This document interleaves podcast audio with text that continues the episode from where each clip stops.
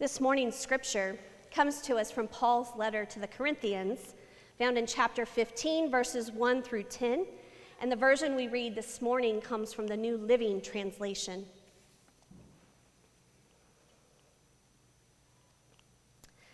Let me remind you now, dear brothers and sisters, of the good news I preached to you before. You welcomed it then, and you still stand firm in it. It is this good news that saves you if you continue to believe the message I told you, unless, of course, you believe something that was never true in the first place. I passed on to you what was most important and what had also been passed on to me. Christ died for our sins, just as the scripture said. He was buried, and he was raised from the dead on the third day, just as the scriptures said. He was seen by Peter and then by the twelve. After that, he was seen by more than 500 of his followers at one time, most of whom are still alive, although some have died. Then he was seen by James and later by all the apostles. Last of all, as though I had been born at the wrong time, I also saw him. For I am the least of all the apostles. In fact, I am not even worthy to be called an apostle after the way I persecuted God's church. But whatever I am now, it is all because God poured out his special favor on me, and not without results. For I have worked harder than any of the other apostles, yet it was not I, but God, who was working through me by his grace. This is the word of God for all people. Thanks be to God. Let's pray. Oh Lord, open our spiritual eyes and ears and hearts by the power of your Holy Spirit that as your word is proclaimed today, each of us may hear with deep joy and respond in faithful, loving service to all you have to say to us today. In Christ's name, amen.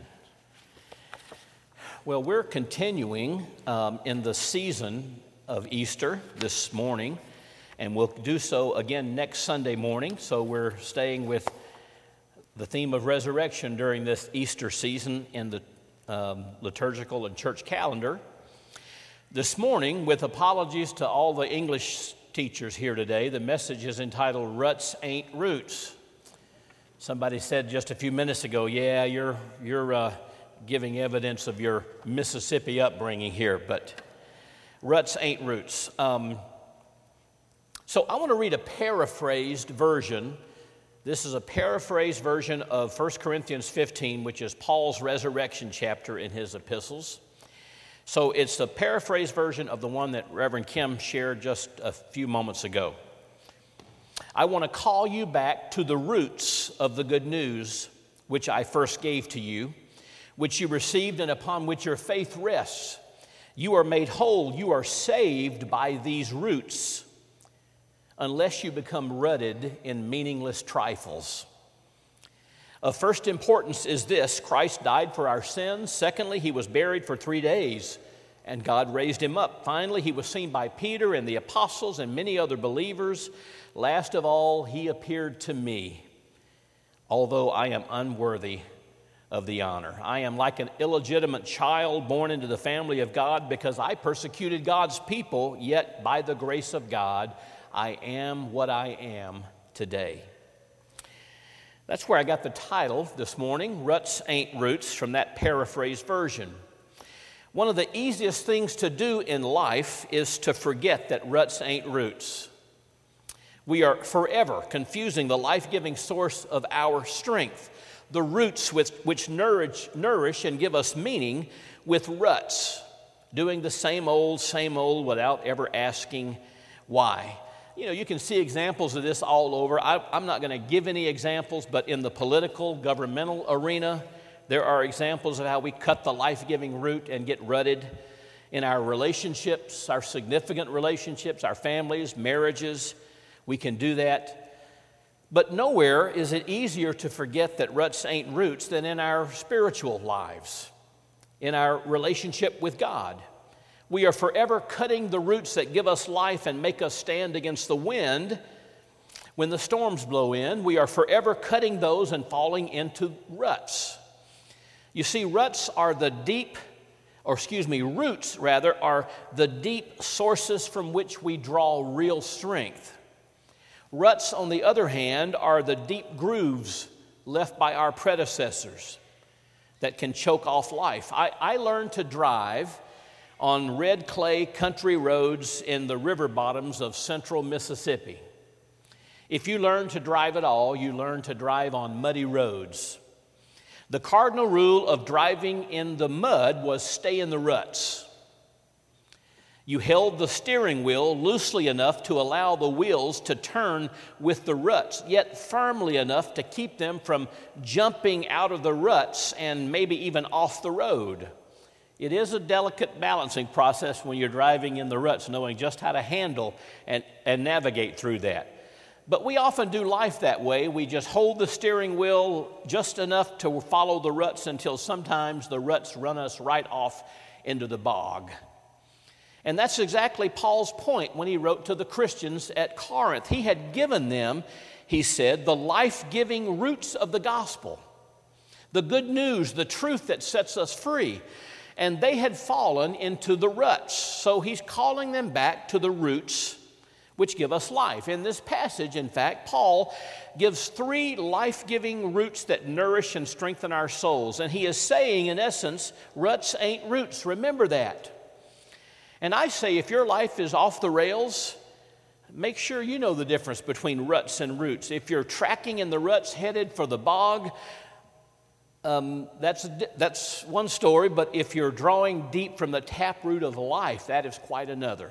So I want to give you three life giving roots that are lifted up in this passage, and then I want to talk about how we exchange that or trade that in for. Uh, a meaningless rut, if you will. So, the first life giving root that Paul gives us is the root of redemption. Now, I know that is a big religious sounding word, but I'd like to use a very simple and a very practical definition of that word. How many of you, now you're going to date yourself for sure. I would ask you to lift your hands if you're able. How many of you have ever redeemed green stamps? See, I knew this was going to just be a dividing line, so some of you have no clue what we're talking about. Um, by the way, in my hometown of Vicksburg, Mississippi, they actually had a redemption center. That's what it was called when you took the green stamps down to the redemption center and you could trade in the green stamps that you got when you purchased groceries at the local store like Jitney Jungle and Piggly Wiggly. How's that for grocery store names? Those were the, those were the big chains in my hometown. And you, they would give you green stamps, and then if you could put those in books and actually take your green stamp books in and buy things like toasters, hair dryers, ashtrays, I mean, anything. It was like a little mini store where you could trade in the green stamps. So when you say you redeem such things, you mean you're utilizing it for its intended purpose, whether it's a green stamp, book of green stamps, or a coupon or a ticket. You redeem those things by utilizing them for its intended purpose. You're using that coupon or ticket or stamp as they were meant to be used. And I like that particular definition for redemption because that is precisely what God offers to do for every one of us in Jesus. In Christ, God promises that we can reach our full intended purpose in God's kingdom, our potential, our destiny, our purpose is fulfilled when we surrender to God's greater design on our lives, God's loving design on our life. We become what we were intended to be as we place our plans in the hands of God. Now, that implies, by the way, that, that God is always wanting to work out that gracious purpose, that loving purpose in our lives something we have a difficult time accepting. One of my favorite devotional writers in one of his books, In the Grip of Grace, has a wonderful chapter entitled, What We Really Want to Know.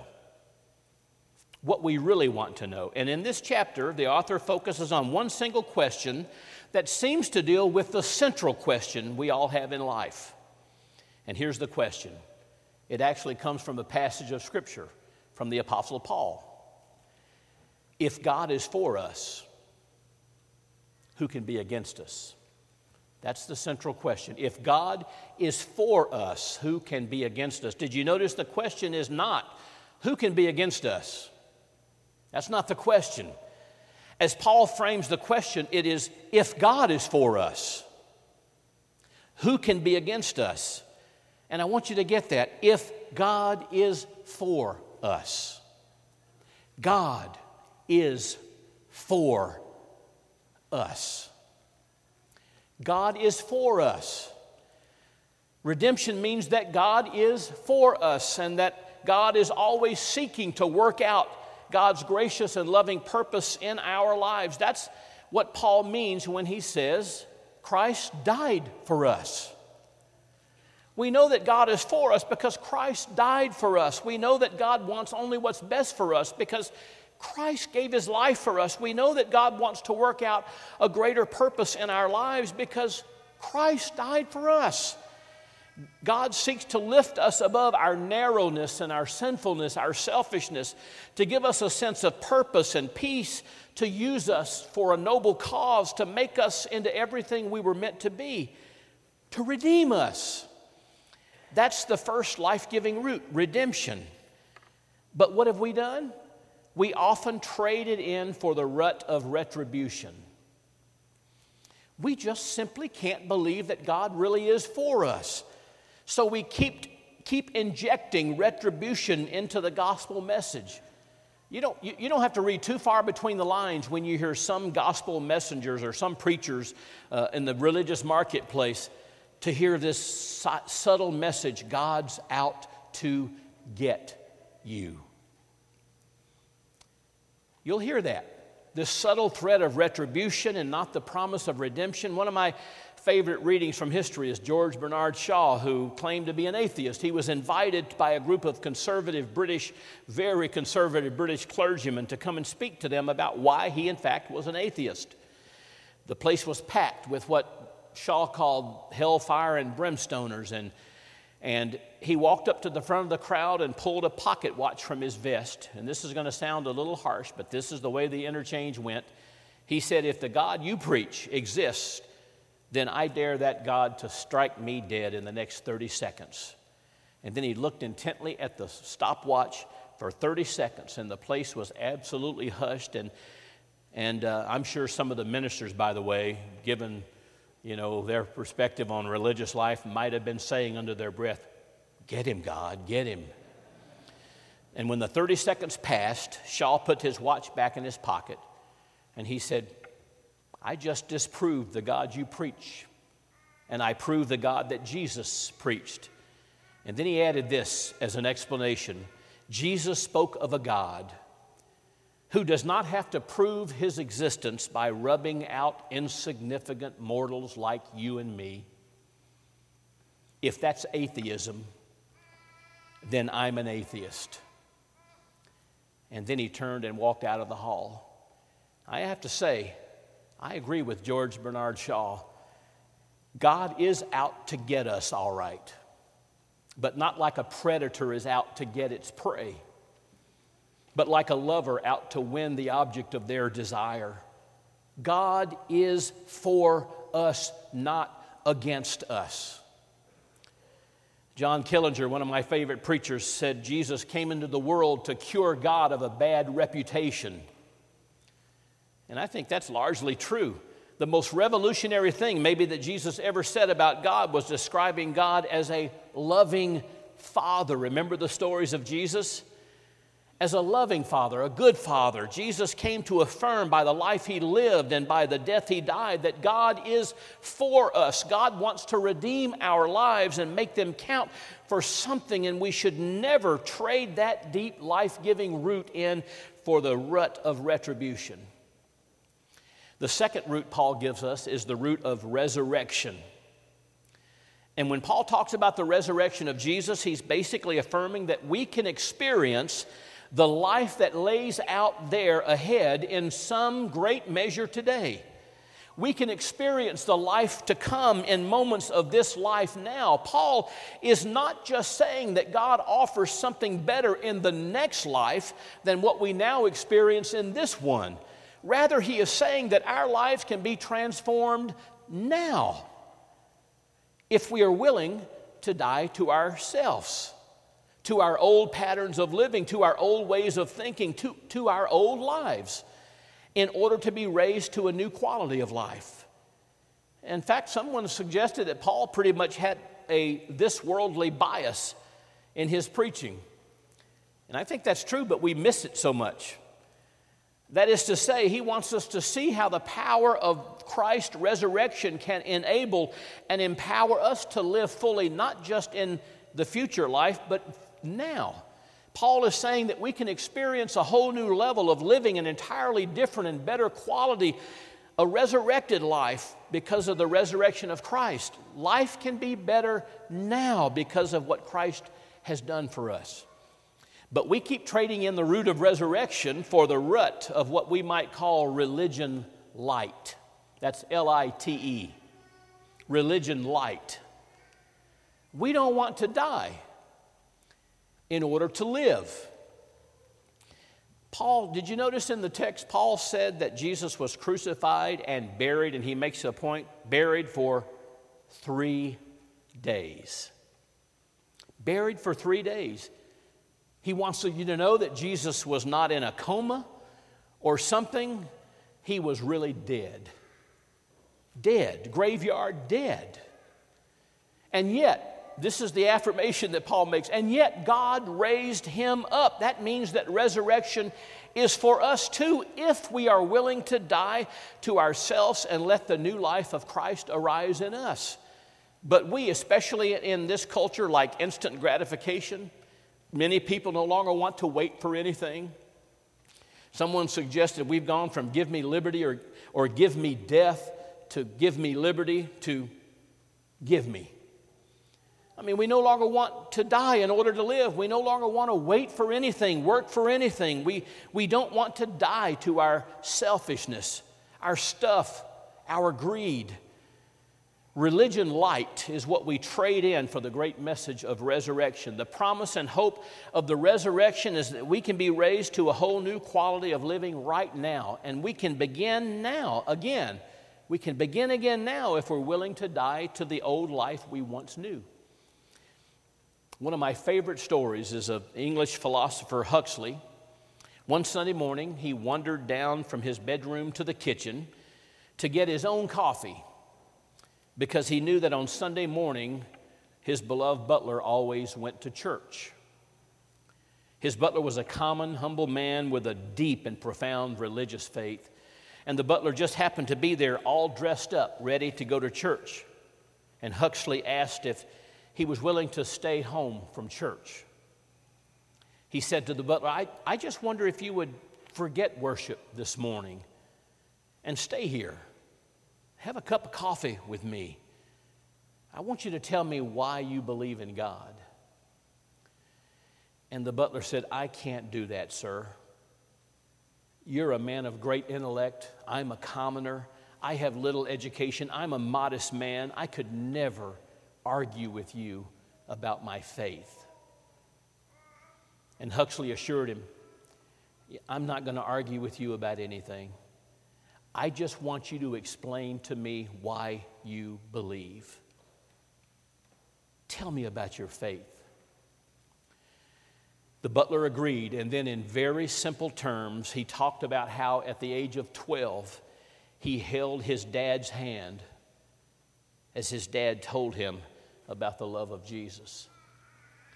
He told about how he would often walk by the parlor in the evening and see his mom and dad on their knees together praying. He spoke of the hymns they would sing and the hope that was in their hearts when tragedy struck or when hard times came. And when he finished, Huxley, with a winsome look in his eyes, said, I would give everything I have and all that I am to believe like that. And the butler simply said, Sir, that's what it will take. But we keep trading in the root of resurrection for the rut of religion light. We don't want to die to our old selves in order to really live. And then finally, the third root, which vitalizes Paul's faith, is the most repeated line of defense, the last line of defense for Paul, the source that he fell back on whenever he was cornered, uh, whenever he faced opposition, whenever he faced great difficulty, because it was the deepest and the surest root of all. He used it when he stood before judges and prosecutors, and he uses it in our scripture lesson this morning from 1 Corinthians. The linchpin of Paul's faith was his firsthand personal encounter with the living Christ. Paul wants you to know that God was a recognizable reality in his life through the person of Jesus. Paul puts it this way Christ died for our sins, he was buried, thir- raised on the third day. He appeared to Peter, the 12 apostles, to James, 500 other believers. And then he says, and then he appeared to me. Paul here is affirming that God is a recognizable reality in his life and that you and I can know God. We can have a real personal encounter with God through Jesus. Paul says for him that is the taproot of true religion, the bedrock of faith, the ultimate reality in life. Sometimes, you know, I'm asked by friends why I became a United Methodist. Linda was born and bred in the Methodist church. I was not. In fact, I wasn't born and bred in any church. I didn't have a church background, but I did pastor for 15 years in another denomination. And especially, people in that denomination would often say, Fred, why are you becoming a United Methodist? And I would tell them that, you know what, I wanted to be connected to a body which, in spite of all its warts and pimples, insists that God has no grandchildren, that each of us can come to know God in a personal and transforming way through Jesus Christ. That's what we believe as United Methodist. And that's the richness of our faith, and yet we trade that in for the rut of repetitive ritual. Have you ever noticed the devotion to motion that prevails in most denominations, or for that matter, religious circles, period? I mean, God wants us to have a real, vibrant, growing personal relationship, uh, but we somehow keep trading that root in for the rut of empty motions and meaningless rituals. And we have good motives. We want to package our religious experience in a form which will help others meet God personally and help us to experience God and grow in faith. And rituals are important. In fact, I would suggest that no religion could last long without them. It's just a necessary. But when, when the actions and the rituals of our faith are learned by rote memory and the, eh, the, eh, and the real meaning behind them is forgotten, then we are in tragic danger of losing the very essence of our faith. Jim Moore, longtime pastor of St. Luke United Methodist Church in Houston, tells a great story about a church in Spain where parishioners always stopped crossed them, bowed, crossed themselves at a certain point along this dingy wall outside of the church. No one knew just why. This was an expected act of devotion in this local church, this parish. They just knew that their parents and their grandparents before them had done so, and so they continued the tradition. And then one day, some paint peeled off this dingy wall and behind it was revealed some beautiful colors. And upon further investigation, they discovered that there was this magnificent mural of Mary and the Christ child just underneath. Worshippers used to stop generations prior to admire the grace and the beauty of the painting, but the practice survived long after the real meaning of the act of worship was forgotten. And the same thing can happen to us. We can trade in this vital, growing relationship with a recognizable, present, and accounted for God We can trade in a genuine, our genuine life giving acts of devotion and worship and service for the rid of repetitive, meaningless rituals that we have learned by rote. But the taproot of our faith remains a real relationship with a living God through the person of Jesus. So, in closing, I want to say it's amazing how deeply rutted and entrapped we can become in life. Some time ago, I came across a very simple poem entitled An Autobiography in Five Chapters.